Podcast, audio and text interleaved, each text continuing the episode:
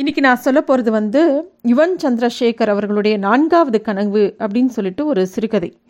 இவரோட கதைகள் எல்லாமே வந்து ரொம்ப வித்தியாசமாக இருக்குது நிறைய சிறுகதைகள் படித்திருந்த போதிலும் இந்த கதைகள் எல்லாமே டோட்டலி ஒரு வித்தியாசமாக அது மட்டும் இல்லை ரொம்ப சுவாரஸ்யமாகவும் இருக்குது இந்த கதைகள் வந்து எல்லாமே சிறுகதைகள் அப்படின்னு சொல்லி அவர் சொல்லியிருந்தா கூட எனக்கு ஒவ்வொரு கதையும் படிக்கும்போது ஒரு குட்டி நாவலை படிக்கிற மாதிரி ஒரு ஃபீலிங் வருது. அவ்வளோ ட்ராவல் இருக்குது ஒரு கதைக்குள்ளே. அந்த ட்ராவல்ங்கிறது நான் சொல்கிறது வந்து உடனே பயணம்னு எடுத்துக்கக்கூடாது நம்மளோட தாட்ஸோட ட்ராவல் அப்படின்னு எடுத்துக்கணும். இது டோட்டலி ஒரு டிஃப்ரெண்ட் ஜானர் தான் நான் சொல்லுவேன்.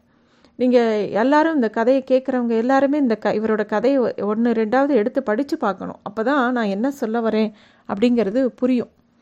இந்த கதை இருக்கு இல்லையா? நான்காவது கனவு. இந்த கதை எப்படி ஆரம்பிக்கிறது அப்படின்னா யோசித்து பார்க்கும்போது அமானுஷ்யம் என்னும் ஒன்றே கிடையாதோ என தோன்றுகிறது.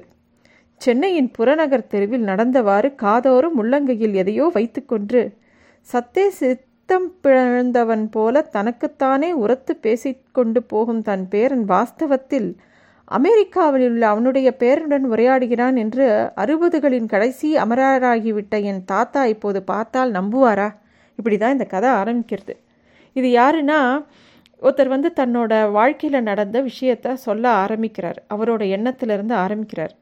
ஏன்னா ஒரு காலத்தில் என்னெல்லாம் அமானுஷ்யம் ஏ அப்படின்னு நம்ம நினச்சோமோ அதெல்லாம் இப்போ நிஜமாகவே நடக்கிறது. உதாரணத்துக்கு இவர் என்ன சொல்கிறாருன்னா இவரோட அத்தை பேர் வனசாட்சின்னு பேர். இந்த வனஜாட்சி அத்தை என்ன பண்ணுறாங்க சின்ன வயசுலேயே அவங்களுக்கு அவங்களோட கணவர் இறந்து போய்ட்றாரு. ஒரே ஒரு பையன்தான்.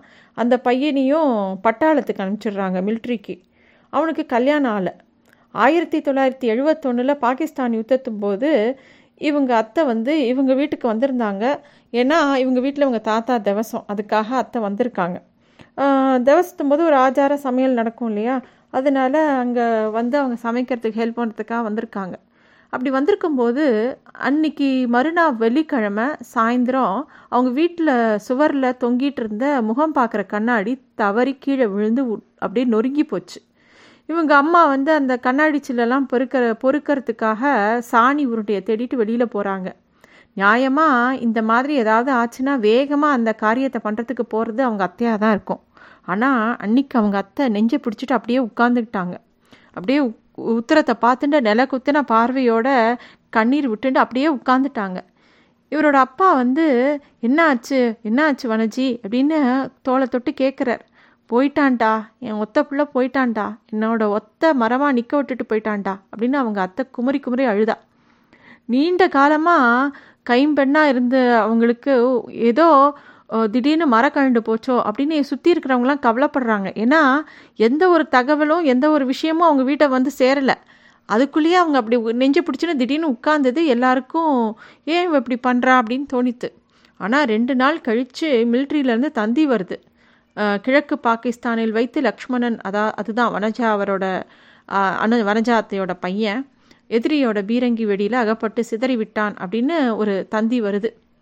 தேச சேவைக்காக தான் மகனை கொடுத்ததுக்காக இந்திய அரசாங்கம் அவங்களுக்கு நன்றி சொல்லி ஒரு கடிதமும் வந்திருந்தது.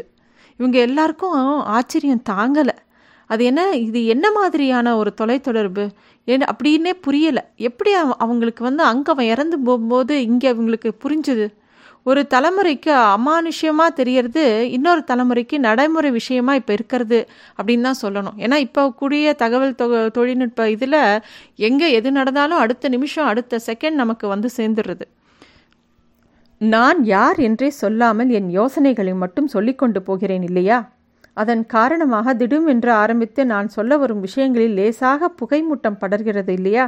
என்னை பற்றிய தகவல் தகவல்களை சொல்லிய பிறகும் நான் சொல்லப்போகிற விஷயத்தை விஸ்தாரமாக சொல்லி முடித்த பிறகும் தற்போது நிலவும் அதே குழப்பம் வாய் இருக்க வாய்ப்பு மிக பிரகாசமாக இருக்கிறது.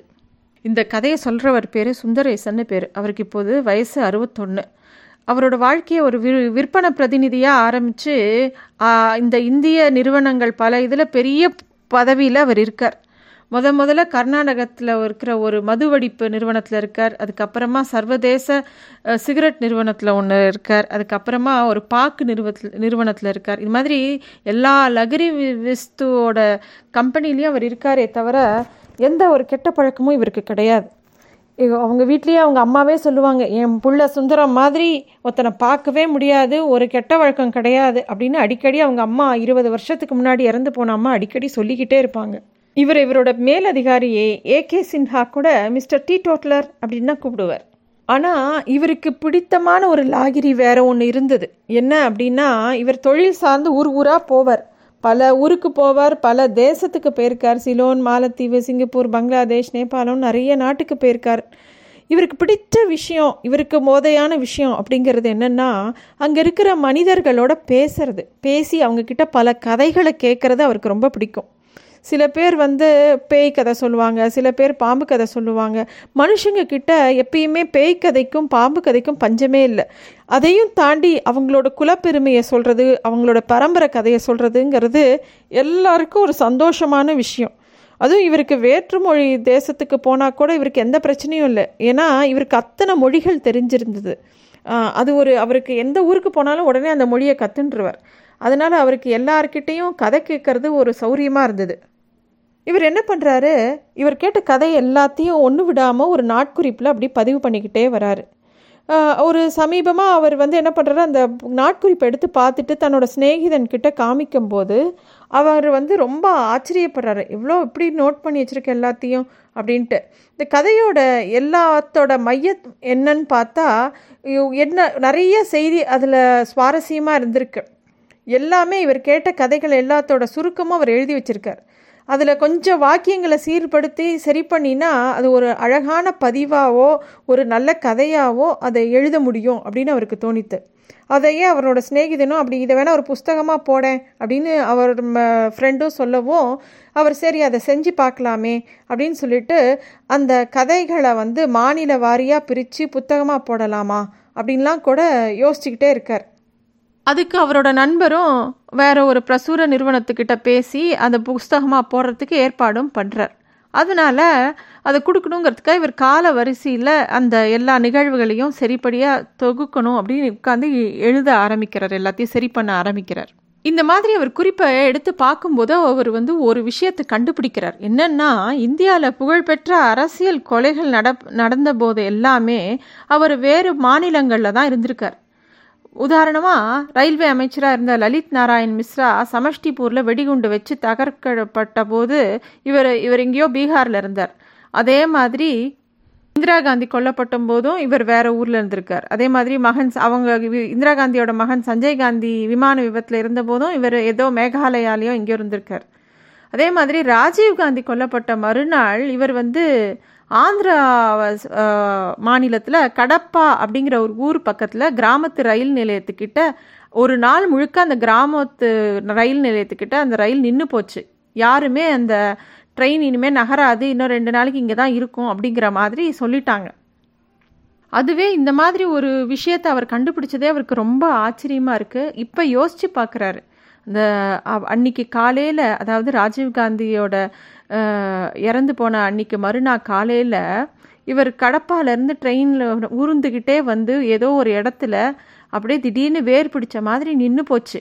ஓட்டுநரும் கார்டும் அந்த ட்ரெயினோட கார்டும் இப்போதைக்கு இந்த ட்ரெயின் நகராது அப்படிங்கிற விஷயத்தையும் பெட்டி பெட்டியாக வந்து சொல்லிட்டு போயிட்டாங்க. அந்த ட்ரெயினில் இந்த இ- என்னடா இது இப்படி இங்கே எங்கேயோ வந்து நடுவில் மாட்டின்ட்டோமேன்னு எல்லாருக்கும் ஒருத்தர் ஒருத்தர் மேலே ஒரு கோபம் எரிச்சல் எல்லாருக்கும் வருது. எங்கேயுமே போக்கடம் இல்லாமல் எல்லாரும் எல்லா பயணிகளும் அந்த ட்ரெயின்லேயே இருக்கணும்னா கொஞ்ச நேரத்தில் எல்லாருக்குமே ஆத்திரம் தான் வரும். அதே மாதிரி வந்தது. அது மட்டும் இல்லை அக்கம் பக்கத்தில் இருக்கிற ஜனங்கள்லாம் திடீர்னு வியாபாரிகளாக மாறிட்டாங்க. அவசர தயாரிப்பில் அவல ருசியில் பல பொருள்கள் அங்கே விற்கப்பட்டது நிறைய விஷயம். அது மட்டும் இல்லை தண்ணிக்கு என்ன பண்ணுறது தண்ணி காலியாயிடுமே அதை தவிர கழிவறைகள்லாம் சுத்தமாக இருக்காது. இத்தனை பேர் ஓ- அந்த ட்ரெயினில் எல்லாத்தையும் யூஸ் பண்ணணும்னா. அப்படிலாம் பண்ணும்போது ஒரு பக்கம் குழந்தைகளோட சத்தம் அந்த அந்த இடமே இருக்க முடியாதபடி இருந்தது. அப்போ இவர் என்ன பண்ணுறாரு ரயிலை விட்டு இறங்கி மெதுவாக நடக்க ஆரம்பிக்கிறாரு. பொதுவாகவே அந்த கடப்பா ஏரியாவே ஒரு கல் விளையிற பூமின்னு சொல்லலாம். விதவிதமான ஒரு கல் கற்கள் அங்கே தான் இருக்கும். நிறையா குவாரிகள் இருக்கும். அந்த மாதிரி ஒரு ஏரியா. அங்கங்கே பாறைகள் வெடிக்க வச்சு தகர்க்கப்பட்ட பள்ளங்கள் நிறைய இடத்துல இருந்தது.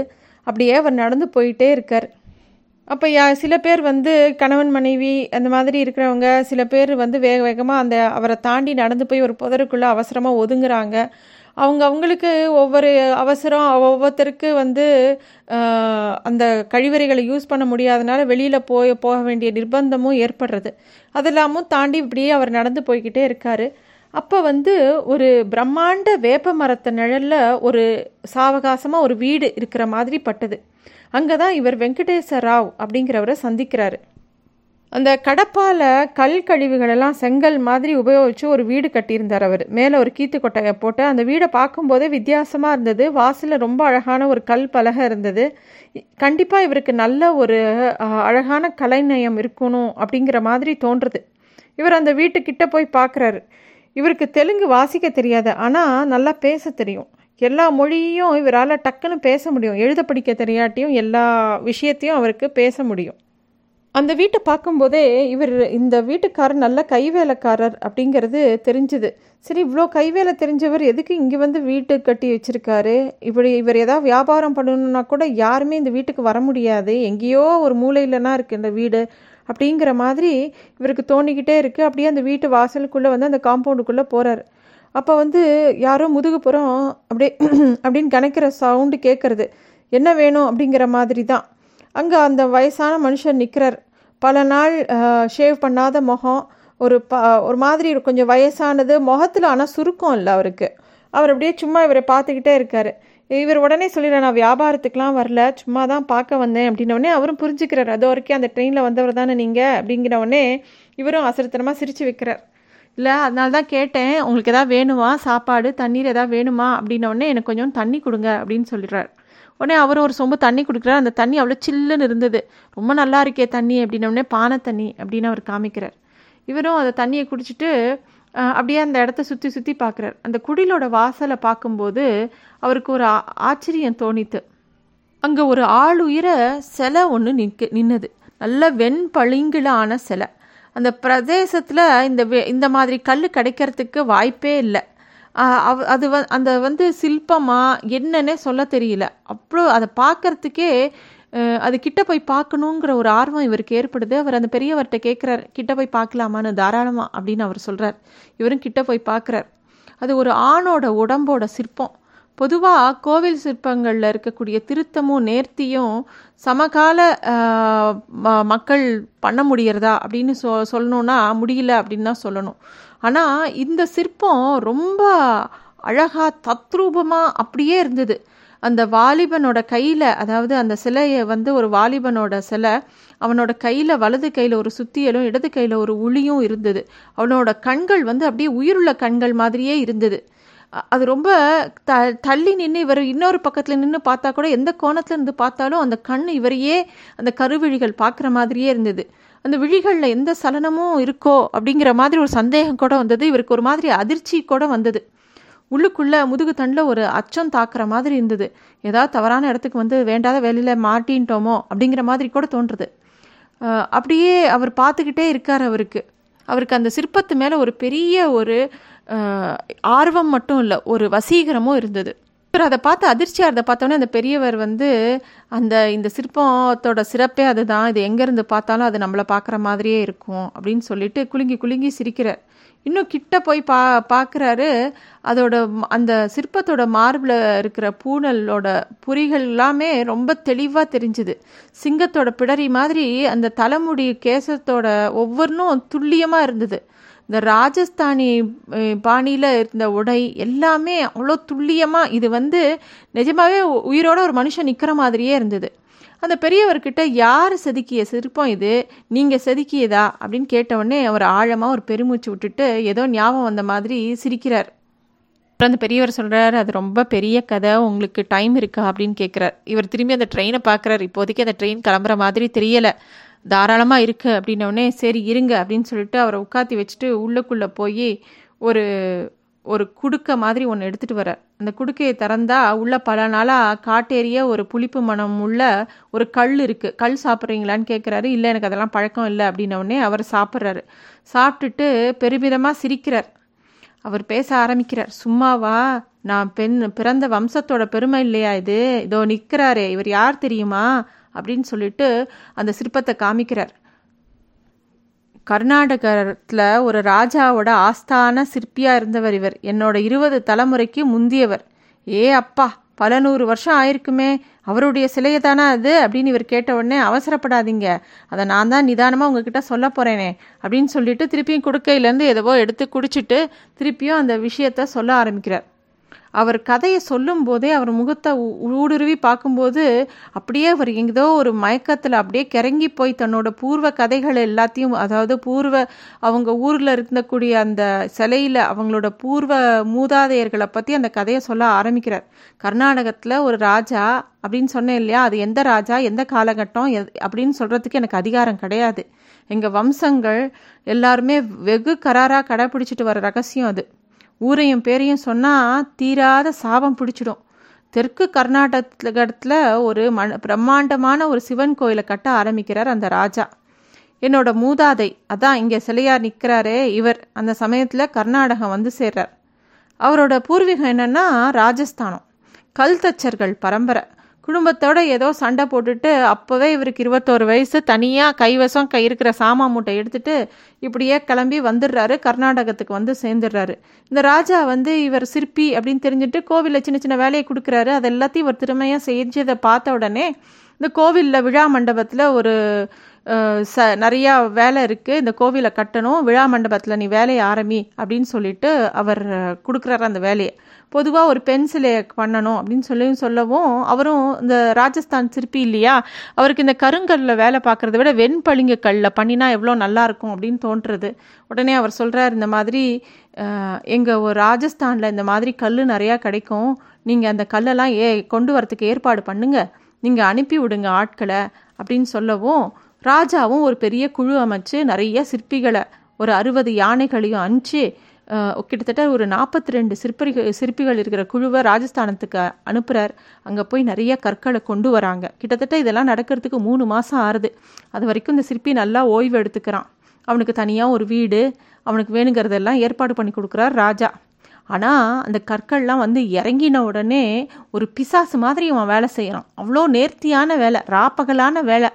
அவருக்கு அந்த சிற்பிக்கு ஒரே ஒரு பழக்கம் மட்டும் இருந்தது. எப்போ பார் தாம்பூலம் தரிச்சு பெறவர். அது மட்டும் இல்லை அவர் பிரம்மச்சாரிங்கிறதுனால தானே சுயமாக தான் சமைச்சு சாப்பிடுவார்.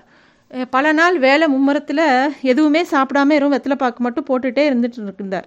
இதை பார்த்த ராஜா வந்து இந்த சிற்பிக்கு அரண்மனையிலேருந்தே ஆச்சாரமான ஒரு சமையலை கொடுத்து அனுப்ப சொல்லியும் ஏற்பாடு பண்ணுறார் சுற்றி இருந்த மித்த சிற்பிகளுக்கெல்லாம் ஆத்திரமாக வருது. இவன் யார்? எங்கேருந்தோ வந்தவன். திடீர்னு இவனுக்கு என்ன இவ்வளோ செல்வாக்கு அப்படிங்கிற மாதிரி எல்லாருக்கும் இவர் மேலே ஒரு எரிச்சல் வந்தது. கற்கள்லாம் வந்த உடனே வே அந்த சிற்பி வேலை செய்ய ஆரம்பிக்கிறான். ராஜாவோட ஒரே மகளான ராஜகுமாரி தினமும் வந்து இதை வேடிக்கை பார்க்க ஆரம்பிக்கிறான் ஒரு நாளைக்கு அந்த ராஜகுமாரி இந்த சிற்பி கிட்ட கேட்குறா இந்த சிற்பத்தெல்லாம் செதுக்கிறதுக்கு கல்லை எப்படி தேர்ந்தெடுக்கிறீங்க அப்படிங்கும்போது அதுக்கு அவன் சொல்கிறான் அதெல்லாம் ரொம்ப சுலபமம்மா. எந்த கல்லுக்குள்ளே நம்ம தேடுற சிற்பம் ஒளிஞ்சிருக்கு அப்படின்னு கண்டுபிடிச்சிட்டா போதும் அப்படின்றான். அந்த சிற்பியோட பதில் அவனுக்கு புரியல.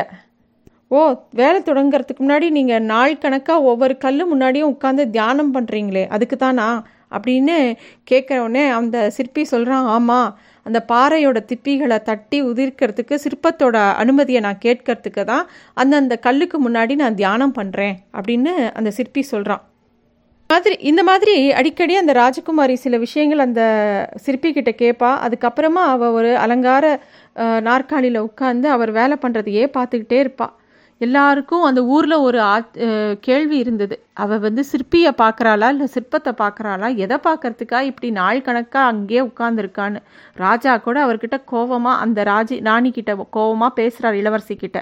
இருந்தாலும் அவள் எதை பற்றியும் கவலைப்படலை. அவள் பண்ணுறதை அவள் பண்ணிகிட்டே இருந்தாள் அந்த சிற்பிகளுக்குள்ள ஒரு கிழ சிற்பி இருந்தான். அவனுக்கு வந்து இந்த இவர் மேலே ரொம்ப கோவம். அதாவது இந்த புதுசாக வந்திருக்கிற ராஜஸ்தான்லேருந்து வந்திருக்கிற சிற்பி மேலே எப்பயுமே ஒரு எரிச்சல் இருந்தது. அவன் என்ன பண்ணா இவன் வேண்டான்னு தள்ளின சில கல்லை எடுத்துட்டு போய் அவன் வேற ஒரு சிறு உருவத்தை யாருக்கும் தெரியாமல் தனியாக போய் பண்ண ஆரம்பிக்கிறான். அவர் செதுக்கின சில வேற எதுவும் இல்லை. நம்ம சிற்பியோட உருவம்தான். பெண் சிற்பியும் இந்த இந்த இவர் உருவாக்குற அந்த பெண் சிற்பத்தை உருவாக்குறார் இல்லையா இந்த ராஜஸ்தான் சிற்பி அவர் முடிக்கும் போதே தன்னோட வேலையும் முடிஞ்சிடும் அப்படின்னு சொல்லி அவர் பண்ணிட்டு இருக்காரே தவிர அதை ரொம்ப ரகசியமாக வச்சுட்டு இருக்கார். ஆரோக்கியமான தாயோட வயத்தில் வளர்கிற சிசு மாதிரி இந்த ராஜஸ்தான் சிற்பி வடிக்கிற பெண் சிற்பம் ரொம்ப அழகாக வளர்ந்துக்கிட்டே வந்தது. ராஜகுமாரியும் பல நாட்கள் அப்படியே ரா ப ராத்திரி பகலாக அந்த வேலையை பார்த்துட்டே இருக்கா மேர்வ பார்வை பார்த்துட்டே இருக்கா. ஒரு சமயம் அந்த ராஜா கோவமாக இளவரசிகிட்ட கேட்குறாரு ஒரே சிற்பத்தை எவ்வளோ நேரமாக பார்த்துட்டே இருப்ப? அப்படின்ன உடனே அந்த இளவரசி சொல்கிறா நீங்கள் கூட தான் ஒரே ராஜ்யத்தை எவ்வளோ காலமாக ஆண்டுக்கிட்டே இருக்கீங்க அது மாதிரி தான் அப்படின்னு சொல்கிறா அவளை யாருனாலையும் தடுக்க முடியல. இப்படியே வேலை நடந்துகிட்டே இருக்குது மறுநாள் காலையில் கண் திறக்க வேண்டிய வே நேரம்தான் பாக்கி அந்த சிற்பத்துக்கு. முந்தின நாள் இரவு இரவில் சில விஷயங்கள்லாம் நடந்தது. என்ன அப்படின்னு பார்த்தா ஆகாயத்துலேருந்து வால் நட்சத்திரம் கீழே உதிர்ந்தது. அப்புறம் வந்து பார்வையத்த காக்காலாம் ஒரு குடிலோட வாசலை ஓயாமல் கத்திக்கிட்டே இருந்தது.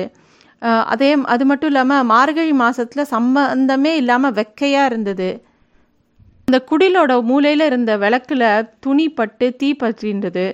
அப்புறம் ராத்திரி சாப்பாட்டுக்காக அரண்மனையிலேருந்து வந்திருந்த அன்னத்தில் பள்ளி விழுந்து கிடந்தது. இந்த மாதிரி நிறைய துர்விஷயங்கள் நடந்துக்கிட்டே இருந்தது. அந்த சிற்பிக்கும் அன்னைக்கு ரொம்ப தனிமையாகவும் உறக்கம் பிடிக்காமவும் இருந்தது. இருந்தாலும் கஷ்டப்பட்டு தூங்கணும் அப்படிங்கிறதுக்காக கண்ணை மூடின்னு தூங்குறார். முதல் ஜாபம் வருது. முதலாம் ஜாபம் ஆரம்பித்த உடனே ஒரு நாழிகைக்கு அப்புறம் அவருக்கு ஒரு கனவு வந்தது. வழக்கமாக கனவுல நில கனவுலாம் வர மாதிரி சாம்பல் நிறத்தில் வராமல் நல்ல வெளிச்சமாக இருந்தது அந்த கனவு. தான் முன்னாடி ஒரு சிற்பம் இல்லை ஒரு உயிருள்ள தேவதை நிற்கிற மாதிரி அவருக்கு தோணித்து. தான் வடித்த சிற்பமே ஒரு தேவதை அப்படின்னு தோணித்து. அந்த மந்திரக்கண்ணி வந்து கிட்டக்க வந்து என்னை ஆலிங்கனம் பண்ணிக்கோ என்னை உன்னோட சேர்த்துக்கோ அப்படின்னு கேட்குறா இவர் வந்து என்னது இது? அதெல்லாம் முடியாது அப்படிங்கிற மாதிரி சொல்கிறார் ஏன்? அப்படின்னோடனே அது முறை இல்லைம்மா. நான் வந்து நான் தான் உன்னை வடித்தேன் நான் உனக்கு தகப்பன் முறை. உன்னை ஆலிங்கனம்லாம் பண்ணிக்க முடியாது. நீ என்னோட பெ என்னோட பொண்ணு மாதிரி என்னோட மகள் மாதிரி உன்னை நான் உன்னை உடம்பாக பார்க்கவே முடியாது அப்படின்னு அந்த சிற்பி சொல்கிறான் ஆனால் அந்த சி சிற்பம் ஒத்துக்கவே இல்லை. இல்லை உனக்கு புரிய மாட்டேங்கிறது. நான் வந்து எப்பயும் உன்னையே தான் பார்த்துருந்தேன். நீ வந்து என்னை உன்னோட சேர்த்துக்கணும் அப்படின்னு கேட்கும்போது அந்த சிற்பி ஒத்துக்கவே இல்லை. உடனே அதுக்கு அடி வயத்துலேருந்து ஒரு சாபம் கொடுக்கறது. என்னை சிலன்னு தானே பரிகாசிக்கிற நீ வந்து அடுத்த பிறவியில் நீயும் சிலையாக தான் இருப்ப. அப்போ புரியும் என்னோட கஷ்டம் உனக்கு. நீ அப்படின்னு சொல்லிட்டு திருப்பியும் போய் அந்த சிலைக்குள்ளேயே போய் சிற்பமாக அவள் மாறி போயிடுறா. அவர் அப்படியே அந்த தூக்கத்துலேருந்து முழிச்சு பார்க்குறார் அவருக்கு அப்படியே உடம்பெல்லாம் வேர்த்து போயிடுத்து என்னடா இது அப்படின்னு சொல்லி சுற்றி முத்தும் பார்க்குறார் ஆனால் சிலை அப்படியே அதே இருந்த இடத்துலையே இருக்கிறது. அப்புறம் வாசலில் எட்டி பார்க்குறார் ஒன்றும் ஏதாவது சத்தம் கேட்குறதானோ ஒன்றும் இல்லை. திருப்பியும் வந்து அவர் படுத்துக்கிறார். திருப்பியும் இரண்டாம் ஜாமம் வருது. அப்போ விட்ட இடத்துல இருந்தே அந்த கனவு திருப்பியும் தொடர்றது. இந்த சமயம் ஒரு பெரிய வித்தியாசம் நடந்தது. கண் திறந்து சிலையோட முகம் ராஜகுமாரியோட முகம் மாதிரியே இருந்தது.